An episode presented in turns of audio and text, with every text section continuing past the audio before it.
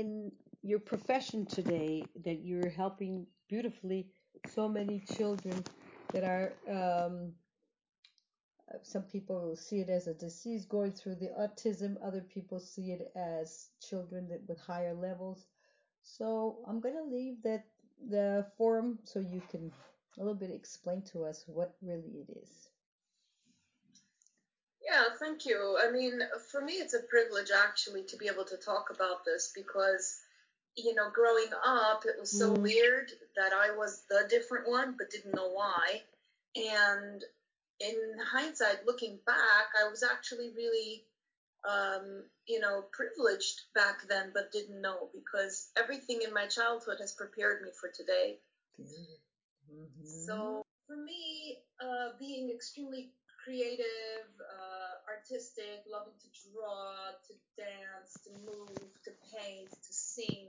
I just wanted to do things, but that was not on the agenda. The agenda was listen to your mother, do everything you have to, learn from school, uh, you know, just the the tefillot, whatever they're teaching, that's all you gotta know, and get ready because at 18 there will be a shidduch, and that's it. That's your job. That didn't work for me. and when my children were diagnosed with autism, it was uh, an awakening for me because I didn't see them as disabled to the extent where they cannot function in society, I saw them as gifted for functioning in this society, but also extremely comfortable in a world that's a fantasy right now.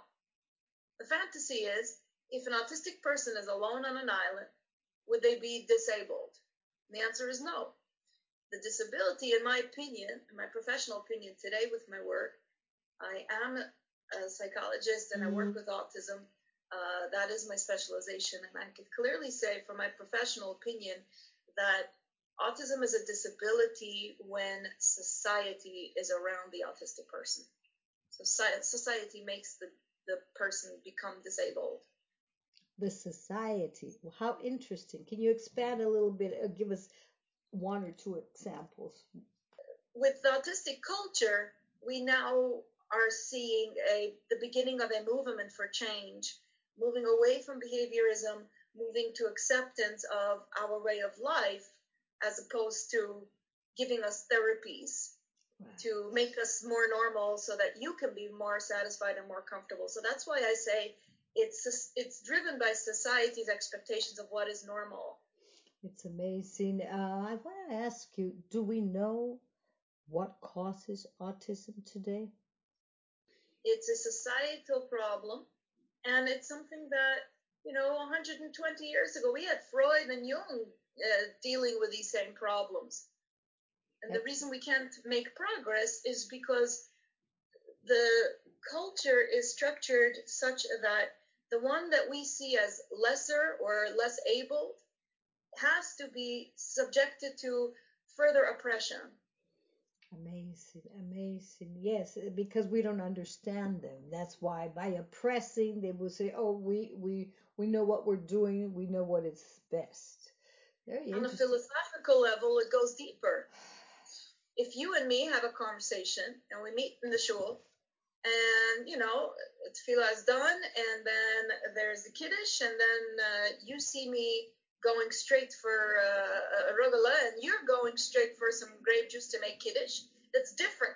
So if your ego is feeling a little bit insulted or injured, the the psyche will try to redeem itself, and the first way that you can feel in the right is by comparing it to me and saying, "Oh, she's in the wrong, therefore I am in the right."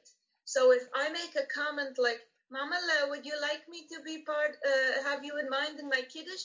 Then you elevate your status. And that's the beginning of uh, discrimination between me and the other. And it's the basis of othering.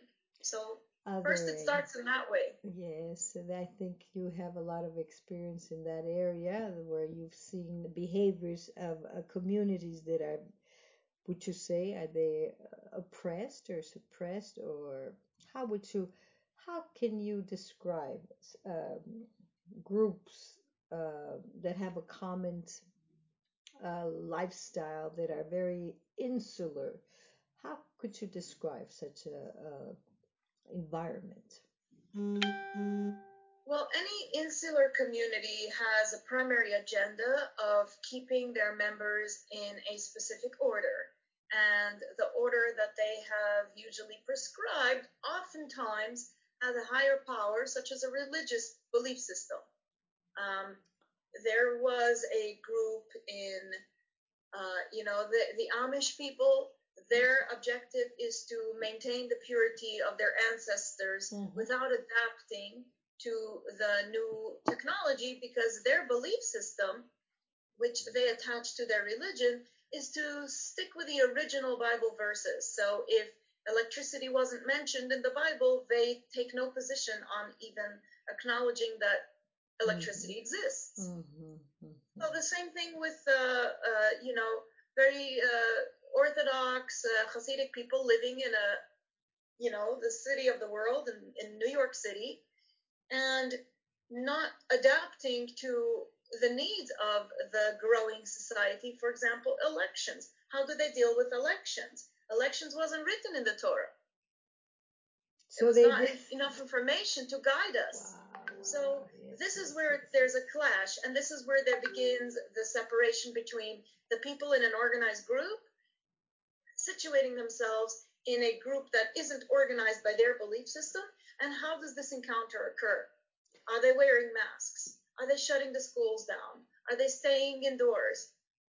Um, at the Shabbos table, are they all sitting around together, not six feet apart? And on and on and on, because there is no way to adapt to something that isn't in the Torah. So if the belief system is insular, it also causes injury. It can cause injury Yes, because yes. there's no adaptation. So, uh, what are women doing? Women like you, I, I assume there must be other girls that are not uh, complying with the way of lifestyle. So, um, are they hurting? And is there a movement or is there an organization to help them out? So basically, the difference is in the generation of the person. So Mhm. I was born, you know, in the generation where Holocaust survivors were the only family we had. Mhm. We didn't know of people who without PTSD. We didn't know of people who, for me, every Shabbos, one grandchild was supposed to go sleep at my grandmother's house because she would wake up screaming in German in the middle of the night for the rest of her life. You know, growing up with that, there's mm-hmm. absolutely no time to start looking out and checking if these there are other options besides for your insular life. So the, it begins with having questions, wondering, but at the same time, it's not asked. It's never raised. The questions are never raised. And then there are some things that are done behaviorally to redeem or, or hold on to this identity you have. So in my example, you know, being so creative and so artistic and everything, I was determined to spend all of my time drawing and painting and playing with stickers and Lego and building things and exploring and discovering. One day, um, my father dropped some coins. Now, I was a little kid and I turned to him and I said, Oh, you dropped one penny, two dimes, a nickel, and three quarters.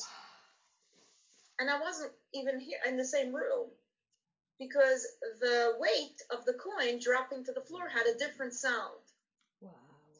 And my father got angry because he didn't understand what happened. He didn't understand why I'm announcing it. He didn't comprehend why this was a relevant skill set. So you get punished for not bringing relative skill sets to the survival of the majority. Amazing. If the majority doesn't need to paint right now, you shouldn't be painting. But this has changed because the next generation, the millennials, Right. who are the parents today, these are people who grew up around the internet. It was unavoidable. Um, telephone booths were phased out. If I ever wanted to have a good, juicy conversation, I would save many quarters and I would go to the telephone booth and call my friend because I would otherwise have to be in the household being overheard by my mother on the cordless phone, right? right. So as these kids learned to grow up and build relationships and discover who are my friends, who are not my friends, they were able to do it with sneaking a cell phone into the bathroom, figuring out WhatsApp, figuring out with kosher internet what can you find and what can't you find, Mm-hmm. How to hack into your parents' uh, family filter. Wow. This was Wow. basic. Wow. Yes. So I'm on the cusp of that generation because I had the good fortune to get an AOL CD-ROM uh, in 1996, or 1996 or seven, and I popped it into the computer. It said free internet for 60 minutes, and anything that's free, a good Jew will follow those orders. And I took advantage of it, and I discovered that there is a world of information. I always wanted information. I was always an education addict, you know, Yes. looking to read and to learn. And that's how I discovered the next stage of my life. That's uh, so beautiful. But I, I assume that this uh, you had to really be totally brave to see, uh, evaluate what was important in your life. And um, I mean, I have highly respect for listening to your inner voice saying you need to develop to to uh, help your children. Tell us a little bit about. Um, you say you have how many with with the, the autism? How many children with autism? Um, I have four children, Mhm. and three of them were diagnosed, and I'm also proud to be a bubby. Ex- Oh, Mazel Tov, very beautiful, beautiful, beautiful. Bo, Mazel Tov. So, how did you realize they were, uh, you know, without with the without the doctor yet? How did you uh, understand that they were different than everybody else?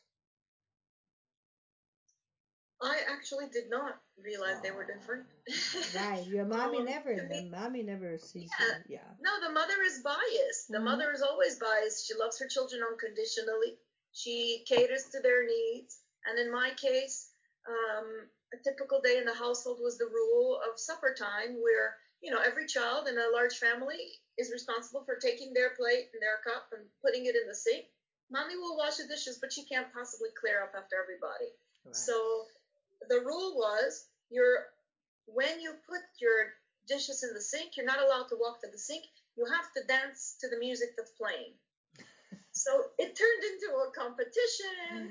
Uh, who's preparing for which song, and they were rehearsing, and then they were judging each other, and it was this whole big thing we had, and it was just something out of nothing, Right. something that we could do. And I still didn't think our household was different than others, but I did have, you know, the neighbors coming to us all the time to enjoy themselves, sitting on the porch together, feeding our children in the summer Mhm. while they're running around on the bicycles, you know. Yeah. So I never, never saw anything different, but then I got a call from the yeshiva when my son was in, I think it's a, yeah, he was, he was uh, in the second grade.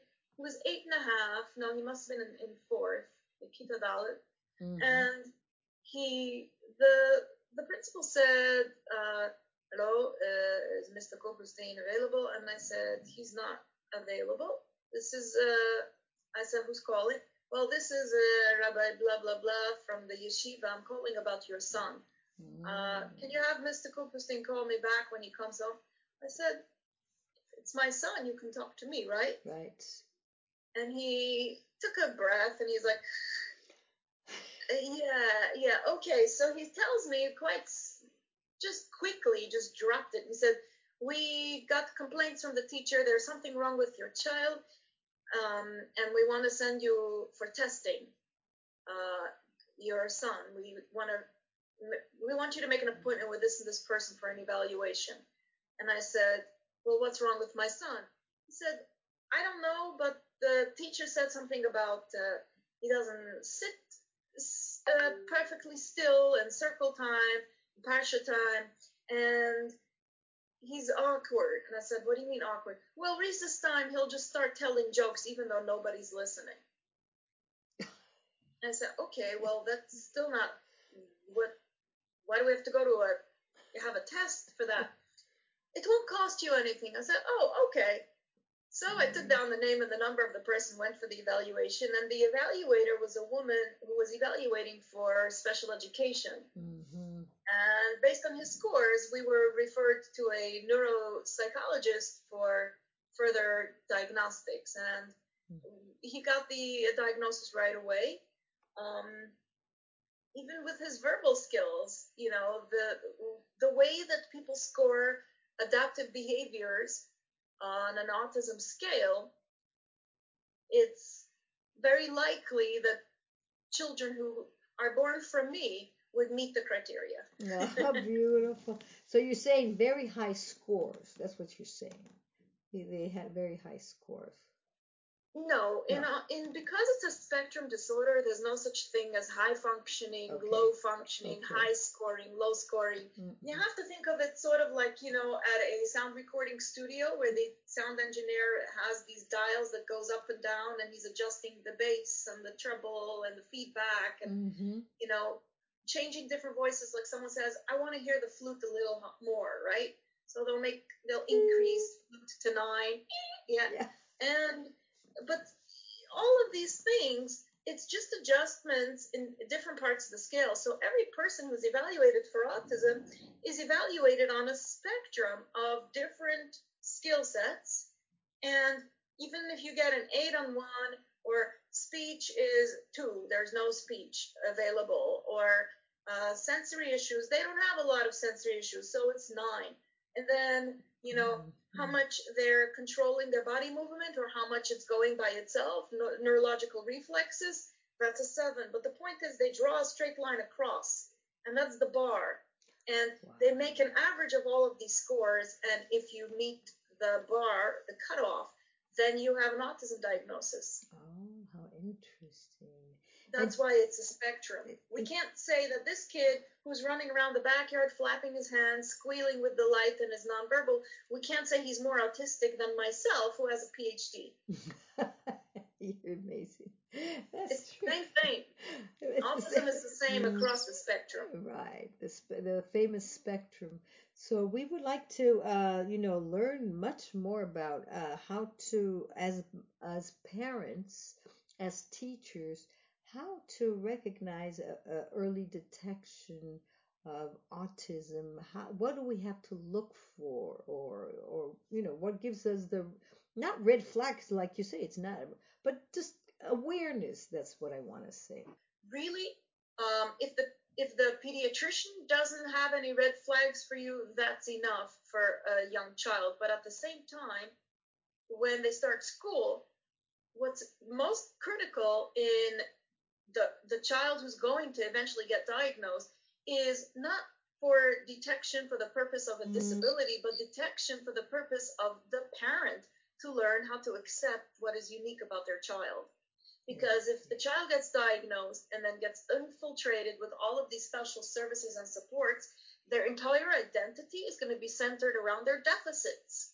Okay. Every day they go to school, they come home and they're like, oh, I'm in the special class. I'm the only one in the special class. All the other kids go to the regular class. I'm on the special bus. All the other kids go on the big bus, even my sister, even my brother. That's their entire life, their identity. It's all they know about themselves. But if it begins with the parents saying, well, this one, okay, so he's weird. This one doesn't talk. This one's not potty trained, but they all go to school like everybody else. The burden is on the parents to detect quite early on that a child might be different and that your love for that child should not change. Mm. Your acceptance of that that child should not change. So, um, if, how early? I mean, tell us a little bit of what to do. I, I hear you do wonders with with uh, children with autism, uh, and you've mentioned before with severe autism. Um, give us a little bit of a, you know, like a, a, a lay down. How how is it that you that you help them out when parents are going like you say, uh, in a difficult situation that they cannot calm the kids because they're coming and going and going and coming and going and coming and going, right? So, what advice do you give the parents? Well, I want to correct your question a little Yes. bit because of these technical Mhm. issues that we take now with type with language. Because even the phrasing of the question could cause people to have an attitude. So the 1st Mhm. thing is we did not talk about severe autism. It doesn't Right. exist. We don't talk about functional levels, higher, more severe, mild. If people start calling me high functioning, I tell them, yeah, I prefer my autism hot and spicy. You know, A little bit of salsa there, yes. Yes, I'm just a piece of I'm a I'm a jar of salsa. Mm, you know, pick your style, Yeah. and that's my style. So there is no severe autism. Mhm. When I work with autistic children or students, all ages, my oldest student is 58. Um, because the spectrum contains all of these variations of personalities that are, you know, an autistic person also has a personality. Some of them like to draw, some of them like to to think. Some of them like to garden. Some of them like to do uh, taekwondo. It's it's you know as variable as non-autistic people. Mhm. So Mhm. what's what we have in common is the autism. You're right. And when I worked with the students for many many years, um, I was teaching piano, and my preference was non-speaking. We don't call them nonverbal because they're communicating, but not with speech. Okay. Yes. Very. Uh huh. Very interesting. Yes. Very important uh, Uh, difference. understand that there's other ways of communicating with their hands, face expressions, hmm but not. or even even biting and hitting. If you're going to talk to them like they are imbeciles, uh, like they are uh, infants, oh, good job, you're gonna get bit. Because if I were to do it to you, you would you would bite me as well. Yeah. Like why do you? Why are you treating me like that? I'm a normal person. I am different. Just because I'm different doesn't mean that you have to other me and say, therefore, she must be the lesser abled person. hmm So the work with the teaching the piano for many many years people were saying oh my gosh it can't possibly work but he doesn't speak he's nonverbal don't you have to be in the house to show him by moving his hands and that is again uh, ideas about service delivery that focuses on what they can't do the mother thinks the child can't move the hand therefore someone has to be there to move his hand for him music education doesn't require anyone to do anything. It requires the student to put their hands on the piano and play what is written in the notation. And the teacher's job is to teach them how to read the notes. And that's that's amazing how you do it. I mean, I I was able to see once uh, someone that didn't know how to read and then started doing Chopin. How can that happen? How I mean, I remember. it's it's a common language. Just because a person doesn't speak doesn't mean they can't think. Doesn't mean they're not actually literate in multiple languages. Many of my students are very very conversational in different languages. So I have these young three-year-olds who have discovered that on YouTube videos you can change captions to different languages. Wow, wow, wow. So they'll watch their favorite shows, the Super Mario or whatever, and then they'll change it to French. They'll change it to Spanish. A child who does that is extremely academically understimulated. Wow, wow. Yeah, I know a lot of them. Wow, a lot of them. Okay, so then when they are eight or 11 years old and suddenly you're starting to talk to them like an infant, you're going to get hit. Because if I was in that situation, I would beat everybody up. Of course. But you know, and as a child, I beat people up differently. I used I used my words, um, and they didn't like it, and then I was called a mechitzif. Uh, you know, uh, wash your teeth, wash your mouth with soap. We'll put pepper in your mouth. Say that again, one more time. No one talks to your parent. Don't talk to your parent like that. So this is a different generation, and the current generation is very happy that my services are have always been uh, COVID. The, like distant learning has always been what I've been doing. COVID proof. yeah, so there we are with evidence. I have Mhm. been doing this for a decade, so Yeah, suddenly, guess who was popular in a pandemic? Because people were thinking, oh, we can't send them to school. And then when we do distant learning, we find out that special education has nothing to do with education. That's And it's just a teacher doing a calendar and singing songs and saying, here's your name. What color is this Mm. card? Say red. Ra, ra, ra, eh, eh, eh, d, d, d. That's not what the other kids of this age are doing. And therefore, the parents were looking for options. So I started offering deschooling, unschooling, homeschooling, distant learning.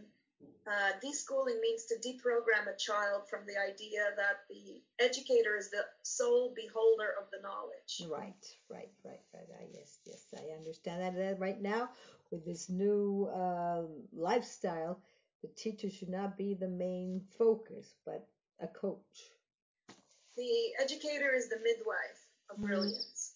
the midwife of brilliance, which is much more. I mean, uh, it, you have to put much more into your prep and your preparation as a as a teacher, but but the uh, outcome is beautiful. That I have to say, yes, yes. You had a question about the parents who, you know, are unable to calm their children. And again, I want to correct the question because just because a person is running in circles doesn't mean they're agitated. Correct. It's more the parents that are agitated. The parents are being triggered by the child's movement disorder, the child's inability to use speech to communicate, Mhm. and the parents are having a reaction. I don't have difficulty working with my students. I have it, my my primary challenge is the parents. Mm. The parents who are triggered by their child, the parent who keeps saying, "Oh my god, we only have 30 minutes for this lesson and he spent the whole time with his hands in his pants." Who cares? Right. The brain is available. Right, right. We have to have a, much more open scope that it's not this sit down, be quiet, and use your pen and, and paper. That's it's old fashioned. Old fashioned is teaching piano and spending the first two years on posture and how to hold your hands properly and sitting perfectly still. The only person who can learn uh, by sitting perfectly still is somebody who is waiting to hear the verdict of his sentence and he's praying. Okay? So anyone else doesn't learn by sitting perfectly still. I'm on a chair that rocks and Right. swivels Right. because the more movement I can satisfy my body, the more my brain is open. It's true. Activating the true. channels of learning and conversation, Yes. um, creativity. That's the most When you have to take all of your brain energy to focus on sitting perfectly still, you're hijacking your thought process. That's so true. I mean, I I have. I mean, I'm gonna tell you, I I have uh, a lot of girls right now in Zoom, and some at the beginning, you know, Mrs. Gertz, and they're filing their nails or they're petting their doggy, or, and I see that that's what they need to focus, or chewing a piece of paper or gum. Or, or playing with a piece of plasticine, there you which go. I have. Yes. I got yes. this for my birthday present because my friends know me very well. Oh, did you And like they know it? that if I can roll a piece of clay in my hand and make a little snake and then turn a circle around my finger, that's enough for me to concentrate and give some of my time to you. Beautiful, beautiful. So yeah, we we're going to uh, we would want to um, see if with uh, Dr. Henny Kupferstein we can start a series for you know mommies that uh, have this taboo because I mean, do you find parents feeling different or have this uh, oh no my son I don't want anybody to know attitude? What do you what do you suggest? Um, first of all, I want to you to tell us how we can get in contact with you. Uh, open a little bit here here from Israel.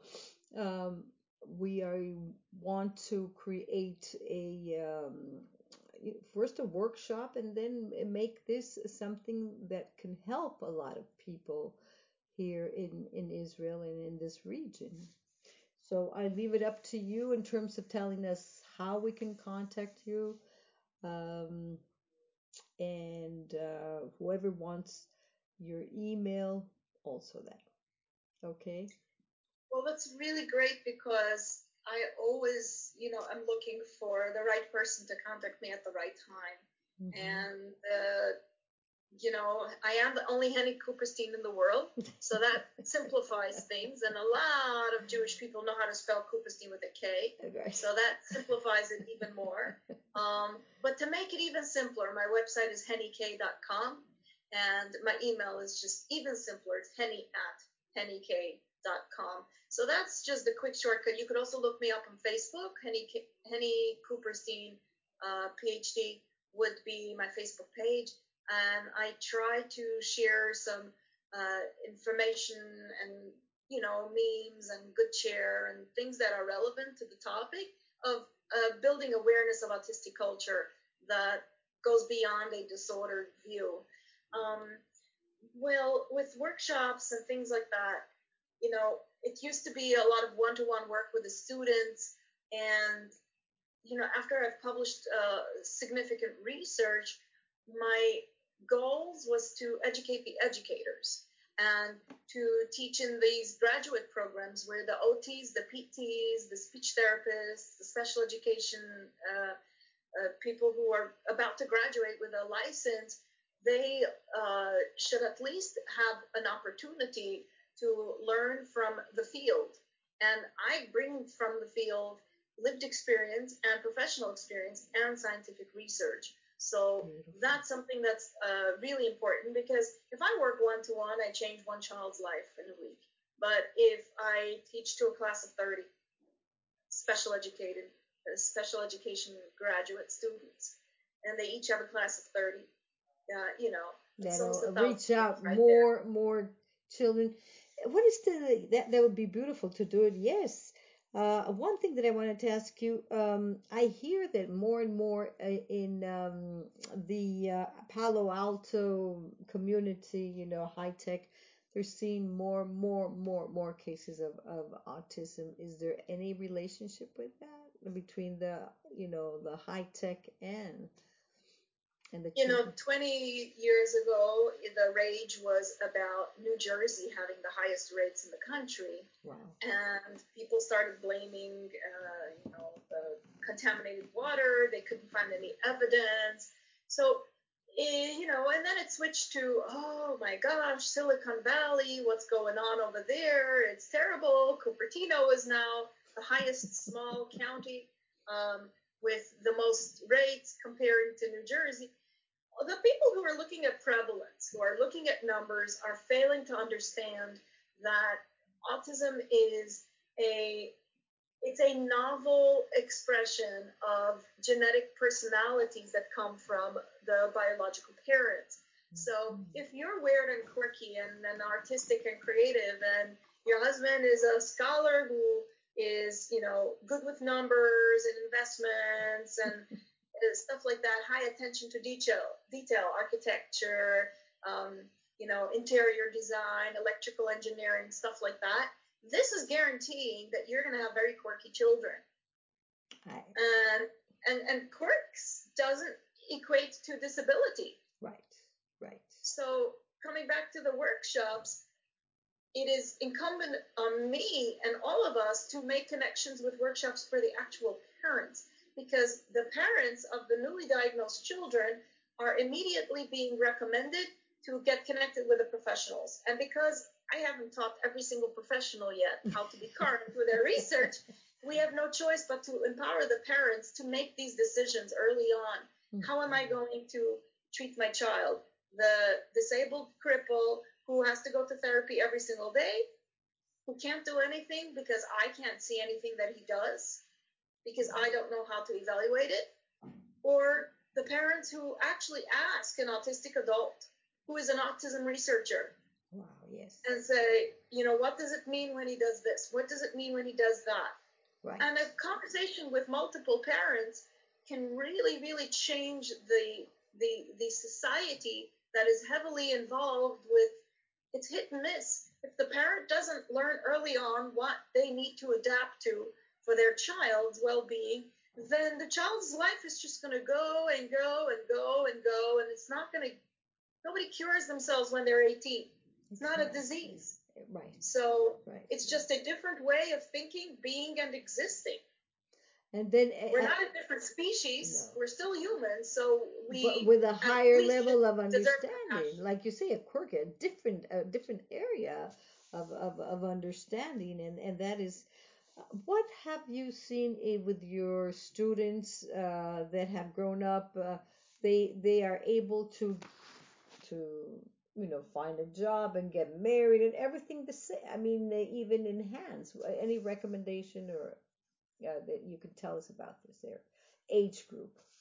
Yeah, so when I first started with the piano, um, the goal was to isolate the fingers from each other and to make them move purposefully one at a time, and then, you know, two at a time, two hands, and then chords with three fingers on the left hand and stuff like that.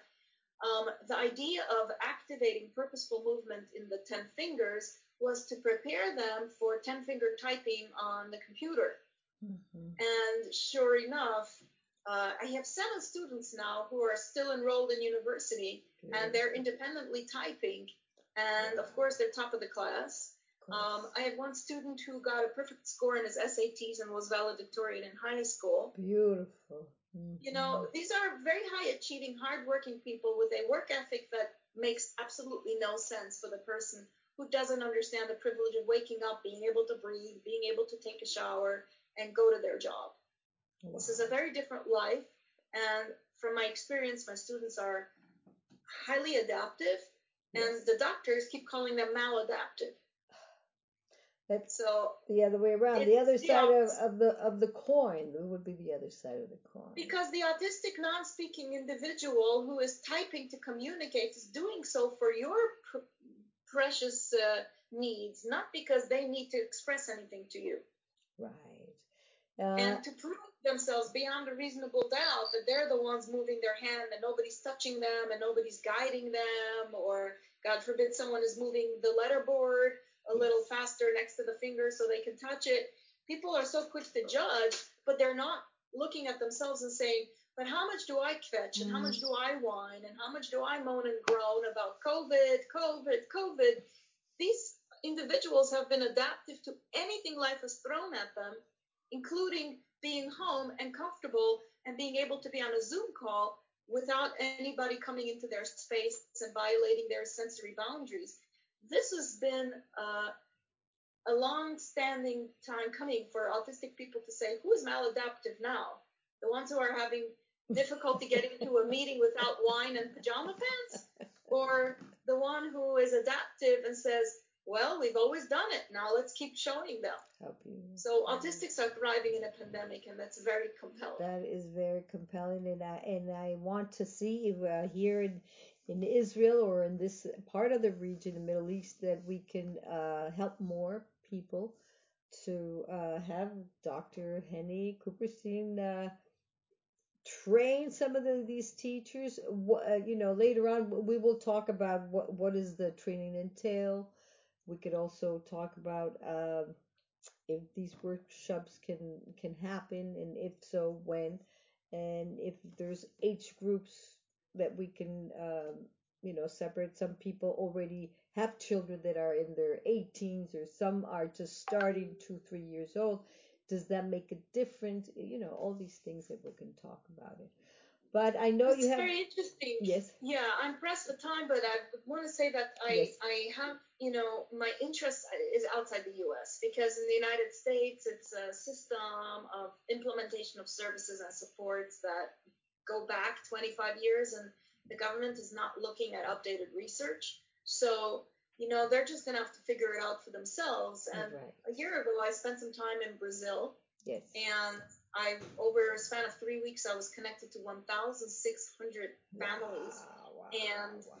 I realized that the reason they were so receptive is because it's a country that has a a very very rich cultural history of blending of societies and races and ethnicities and autism is not considered devastating autism is considered uh, almost like in a shamanistic experience.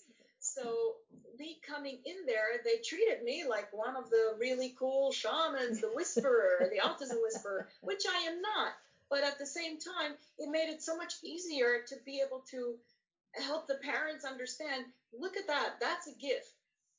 Observing what their child is doing and recognizing that typically developed children of that age don't have those capacities. And I have to say, I've right. made a lasting impact on those families. who are in contact and we're trying to bring, you know, this curriculum to Brazil, but right now no fala portugués, which no is a fala huge problem for me. no dinero. Pero se puede hablar eh, today, like you said, you just press the little button there and it will do the translation for you. I mean, yes. That but internet is uh, not a privilege for everybody. I know, so I know, I that's know. really what's holding us back. Uh, and also, um, I found that with my work with uh, Indian families, mhm. they have one child. Mhm. Yeah, from you know India itself, and I found that the the idea is you have a child, your child's going to grow up, it's going to get into Harvard or Yale or both, and is going to provide for the family. End of story. So whether they're autistic or not, the expectation is the same. And that's a really, really, really easy population for me to work with because the family idea about the child is okay, you're, you're, you have cerebral palsy, your legs are stiff, no problem. We'll do something and we'll get your legs working. it's like That's the, amazing. the way you were yes. born doesn't change how we think about you or expect anything of you. So right.